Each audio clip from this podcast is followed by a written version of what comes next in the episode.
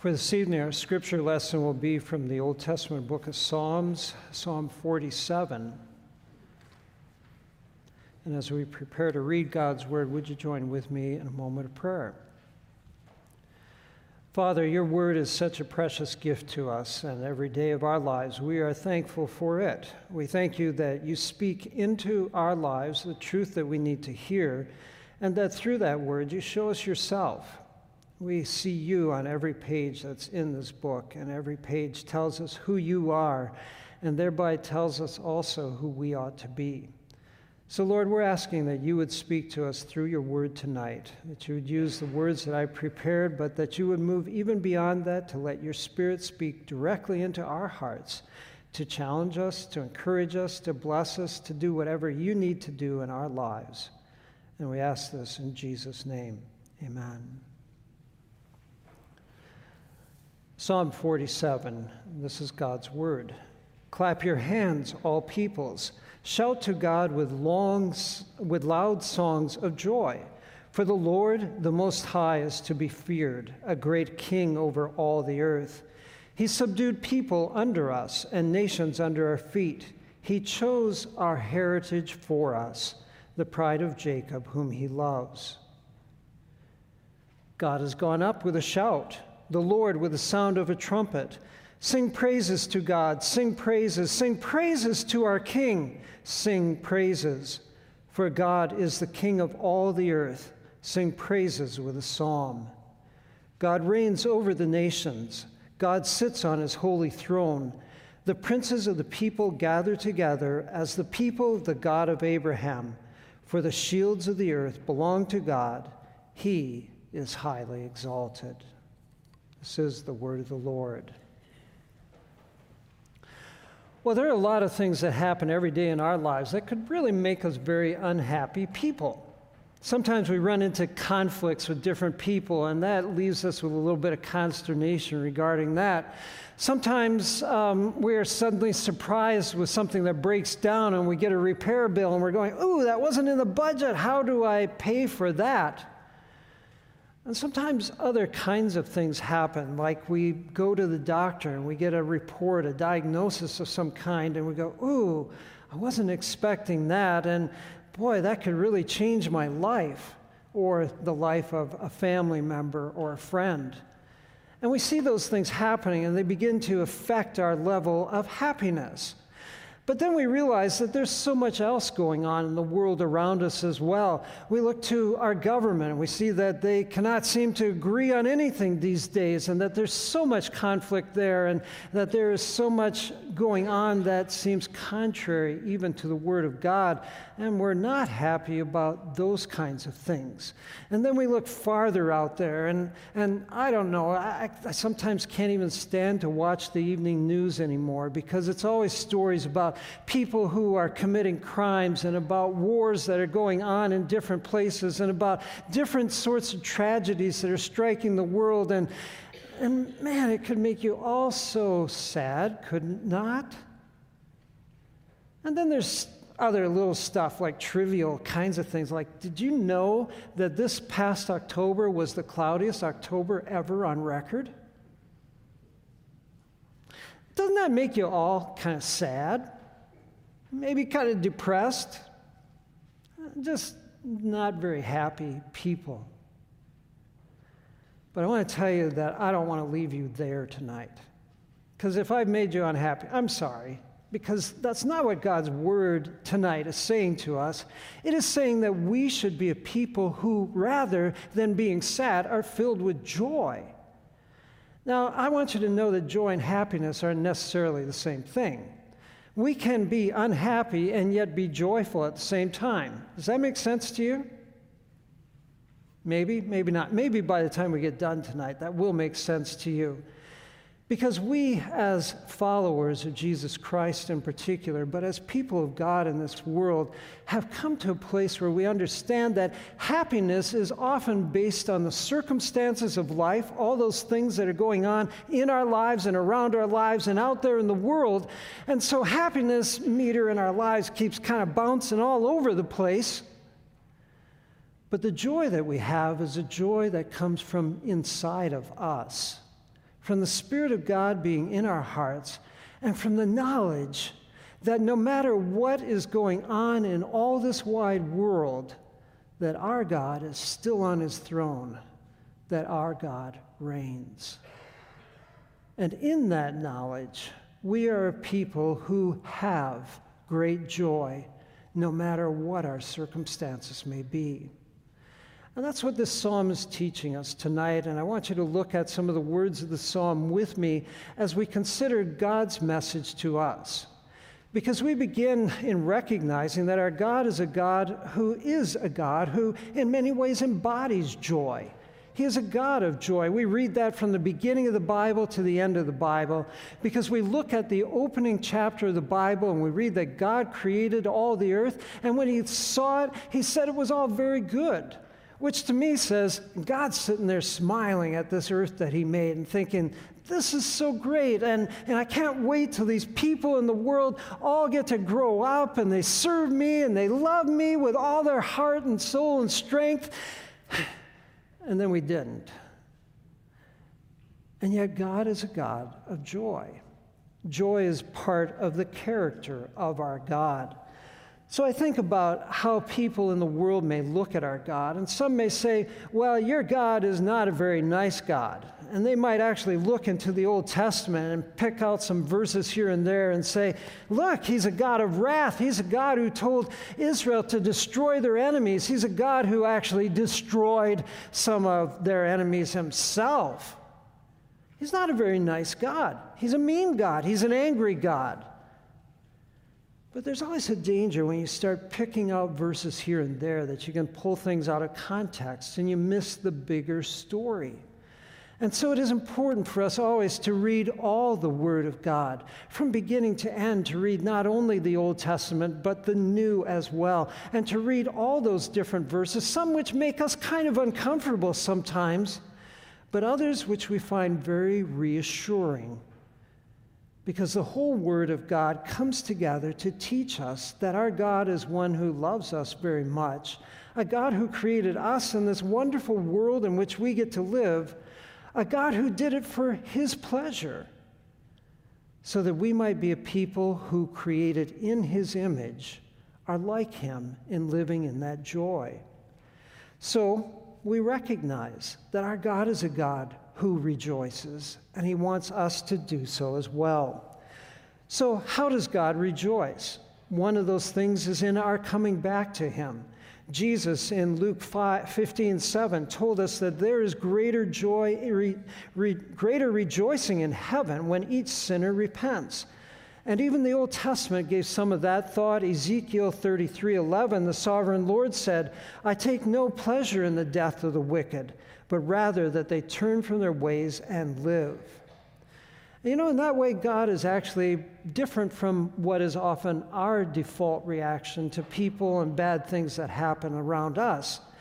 Our default reaction so often can be, well, you did that to me, and I'm going to find a way to get even with you.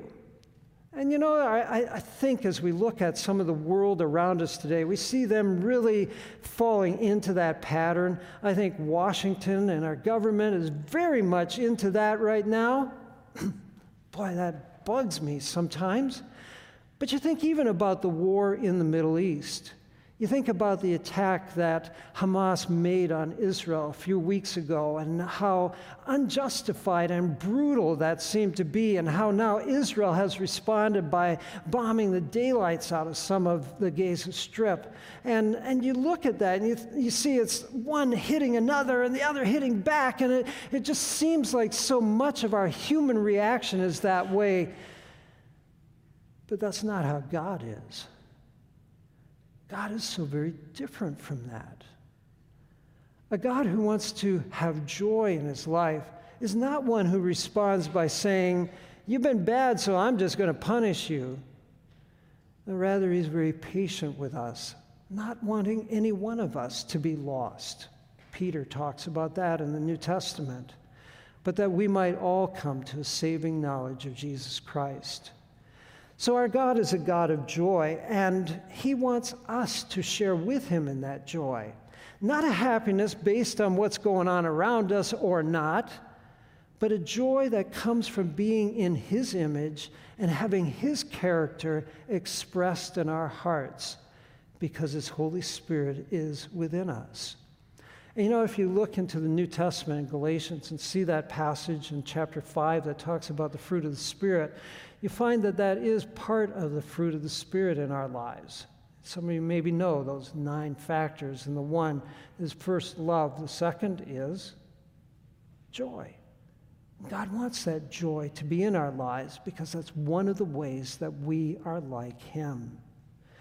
So that's the first thought for us on this tonight. The second thought is that God's presence with us and the display of His power in our lives also gives us great joy. So, verse 2 says that we can do this because the Lord, the Most High, is to be feared. Now, people who don't know our God might tremble in fear when they run into him. You can read about some instances of that in the Bible, like when Jonah was running away from God, and uh, the sailors on the ship said, What have you done? You know, why is this happening to us when that storm came up? He said, Well, I'm running away from God. And they responded by saying, like, Oh, you're running away from that God? Oh, that's a scary thing to do. Or you think about the attack coming on Jericho and how the woman there said to the spies, We know who your God is. We saw what you did to Egypt. We don't want that to happen to us, but if it does, please protect me. See, some people who don't really know all about our God think that's who He is. But our God is so much more than that. He is one who wants us to live in joy every day. And so we see that we are to fear God not to be afraid of him like that, but that sense of fear is one of awe and wonder, of saying, We know who this God is. We have come to see how he has responded to us, and we are humbled in his presence. And, and so we have this wondrous awe of God, which we call a fear of God, because we just can hardly begin to imagine how incredible this God is. So we fear him, we honor him, we recognize that he is at work in our lives. In the lives of the people that David was seeing in his audience, uh, this isn't the Psalm of David. We'll talk about that just a bit in a moment. This is the Psalm of the sons of Korah. But David is present. This is in his lifetime.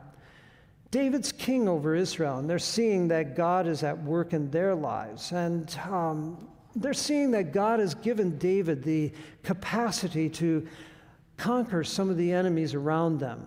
We see that the borders of Israel have been expanded to the largest that they ever were uh, up to that time and have ever been since that time. It was the glorious time for the nation of Israel. And they were saying, This is because of who God is. This is because of what God has done. And He has shown Himself to Israel. And so they could say, We have this heritage, we have the land, we have the knowledge that God is with us, that God has done great things, and that all of what we have is a gift from God. And that was good for them to know that because the people of Israel had not always known that. This was a time for them that we might almost call their golden years, a time when everything seemed to be going well for them, a time when they could say, We know the blessing of God. Now, we might think about that in our lives, and we would say, God is with us too, right? Amen? Yeah, God is with us, especially like Sunday night. Here we are in church, right? God is with us here, right? Yeah. But is God with you when you go home this evening again, too? In the same way as here? And will God be with you when you go to your job this week? Will God be with you when you're in class this week? Will God be with you when you're in the grocery store this week? Will God be with you as you're driving down the road in the same way that He is here right now? You're quiet. Does anybody want to say yes to that? Yes, for sure. Because we know that our God is a God who is present everywhere. You know, it's, it's a thing where sometimes I like to argue once in a while with some of my brothers and sisters in Christ that they'll be talking about something that happened and then they'll say, Yeah, and then God showed up. And I understand what they're trying to say by that, but I hate it when they say that because I want them to know that God was there before that already. They just didn't notice. Okay? So sometimes God has to open our eyes so we see Him. But the truth is that God is with us all the time. His presence never leaves us, and He's promised us that in His Word. He doesn't just happen to show up now and then and do some amazing thing and then take off again. No, He is with us all the time. And He actually precedes us where we're going because He's there already, too. He's here, He's there, He's everywhere. It's hard for us to comprehend, but this omnipresent God is in all places all the time and He knows everything that's going on, and He has the capacity to influence all those things. And so, even when we prayed tonight, I, I, said praying for Israel and peace there and those kinds of things, that seems like almost too much to ask.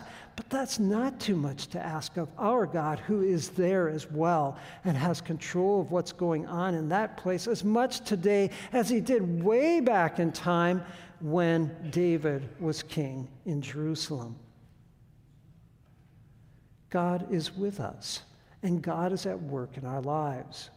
So we might begin to ask well, if God is with us, how does He show Himself in our lives? I want to give you some indications of that. Number one, how many of you have expressed a faith in Jesus Christ as Lord and Savior? Grace has touched your life. You know that, and you are witnesses to that. Just by raising your hand tonight, you have testified to that, that you know that God is with you in that way. But we also know that God, in His providence, gives us what we need day by day. Jesus taught us to pray for our daily bread. And sometimes we do that. We still say the Lord's Prayer, don't we? We pray, Give us today the bread that we need, and God provides. And this week does include that day of Thanksgiving. We're all probably going to say a word of thanks at some time, either in a church or at home around our dinner table with people. And, and we might even say, God, thanks for the turkey today. But Thanksgiving doesn't end there. It's not just one day, it's every day for us as people who know God's powerful presence in our lives.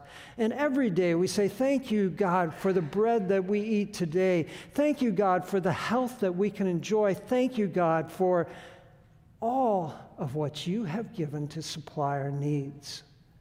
So that's two things that God gives us salvation. He also gives us what we need each day. How about a third thing? And that is this that we also see answers to our prayers. Now I'm thinking about this. I'm thinking, does God answer all of our prayers?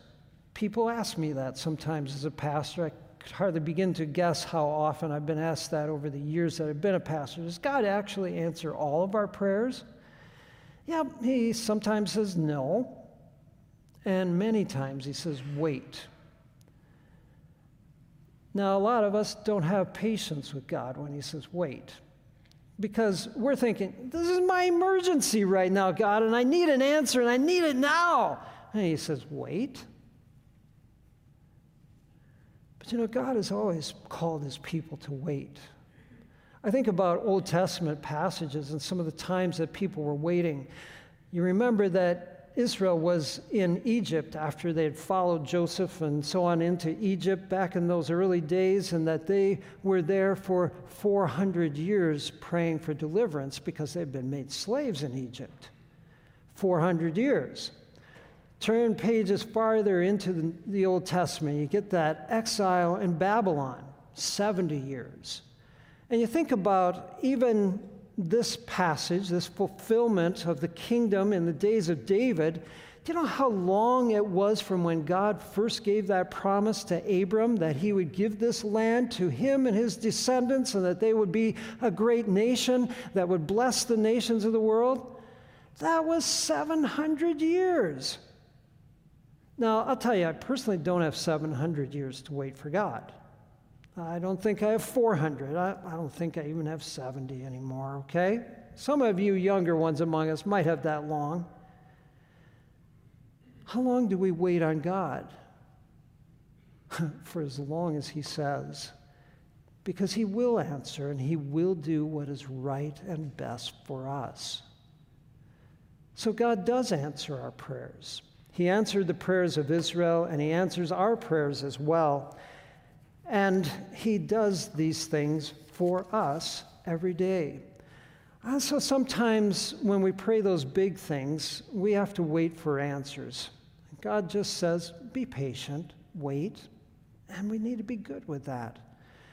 But it's also good for us to be able to see some of the small answers to prayer and to know that He shows us day by day His power in our lives. We do see prayers being answered, and, and I just love that when we can celebrate, that we can say, we prayed for this just yesterday, and today, look at what God did. He does answer our prayers.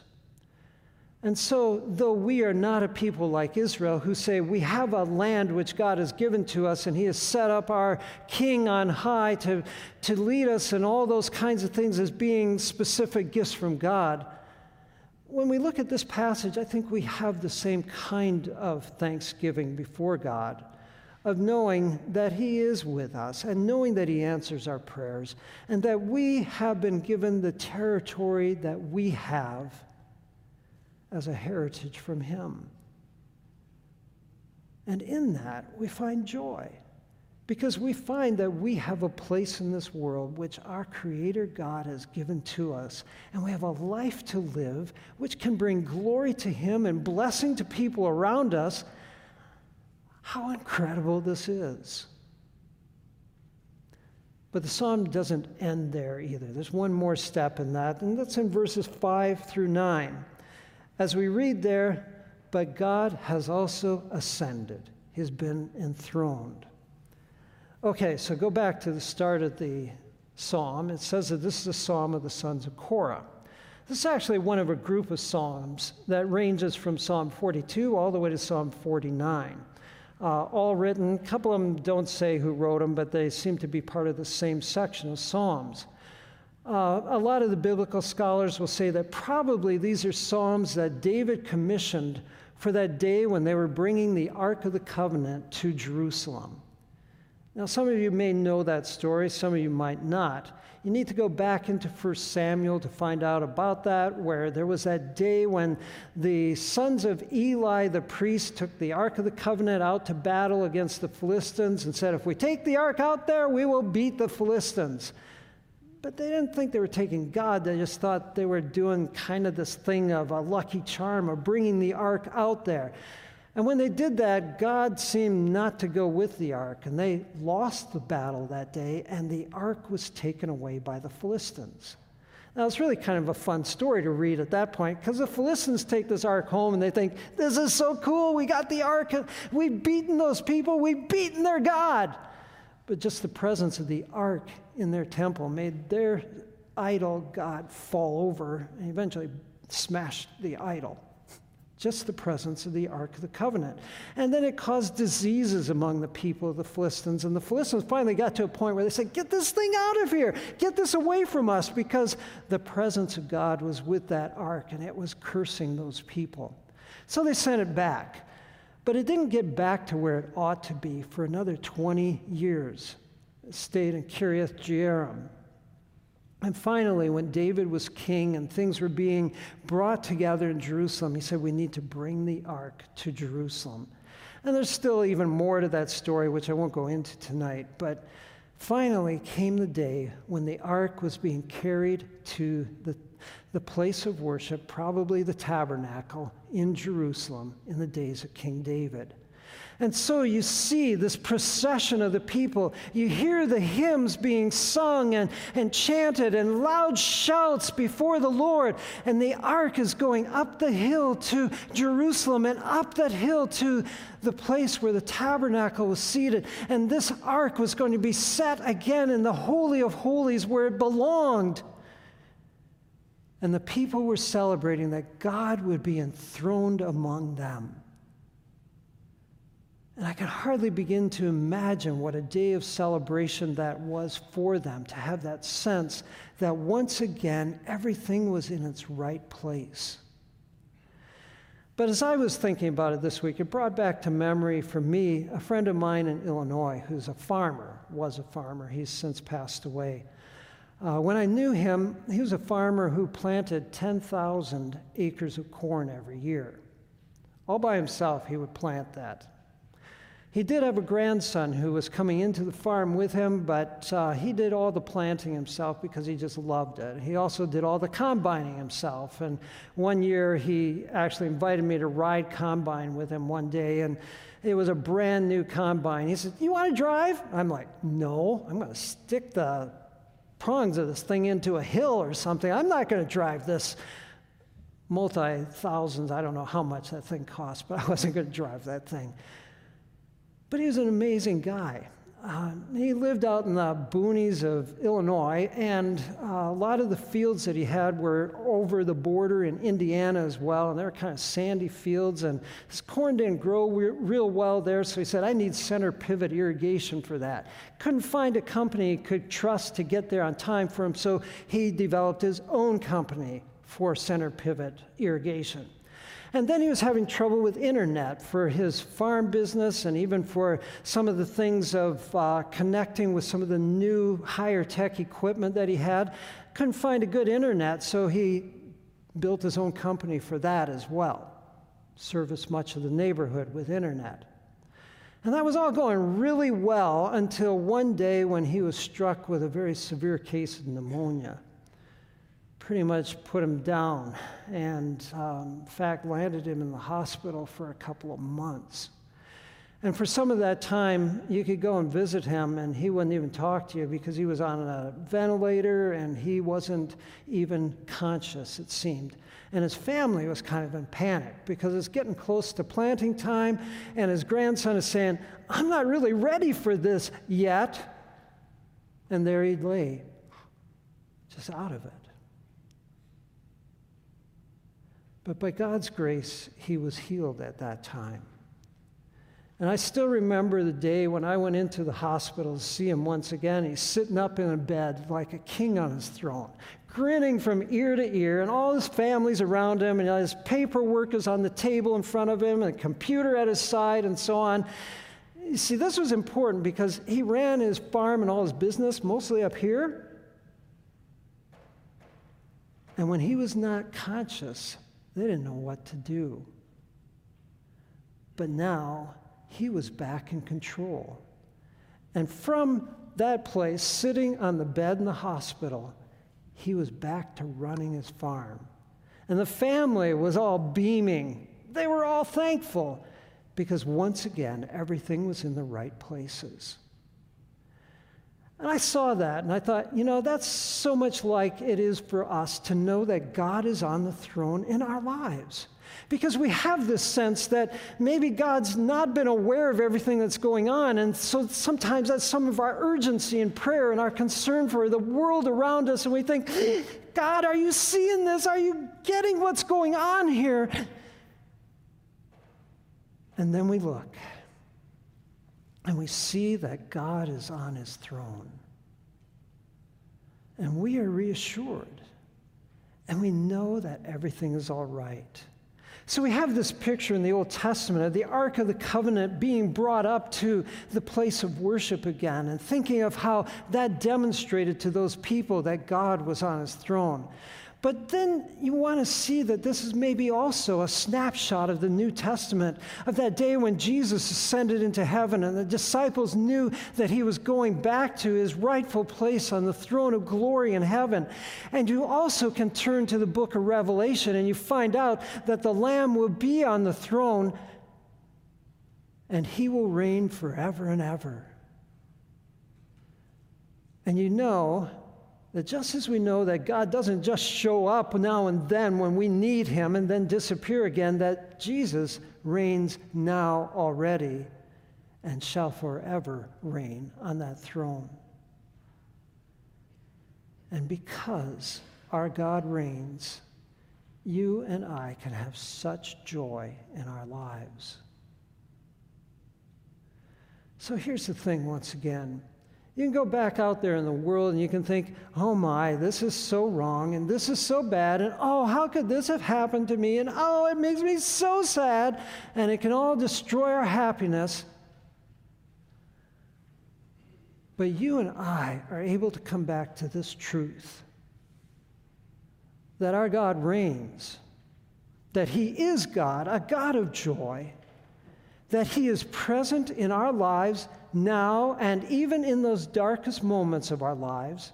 He will never leave us, that He is working all things together for our good,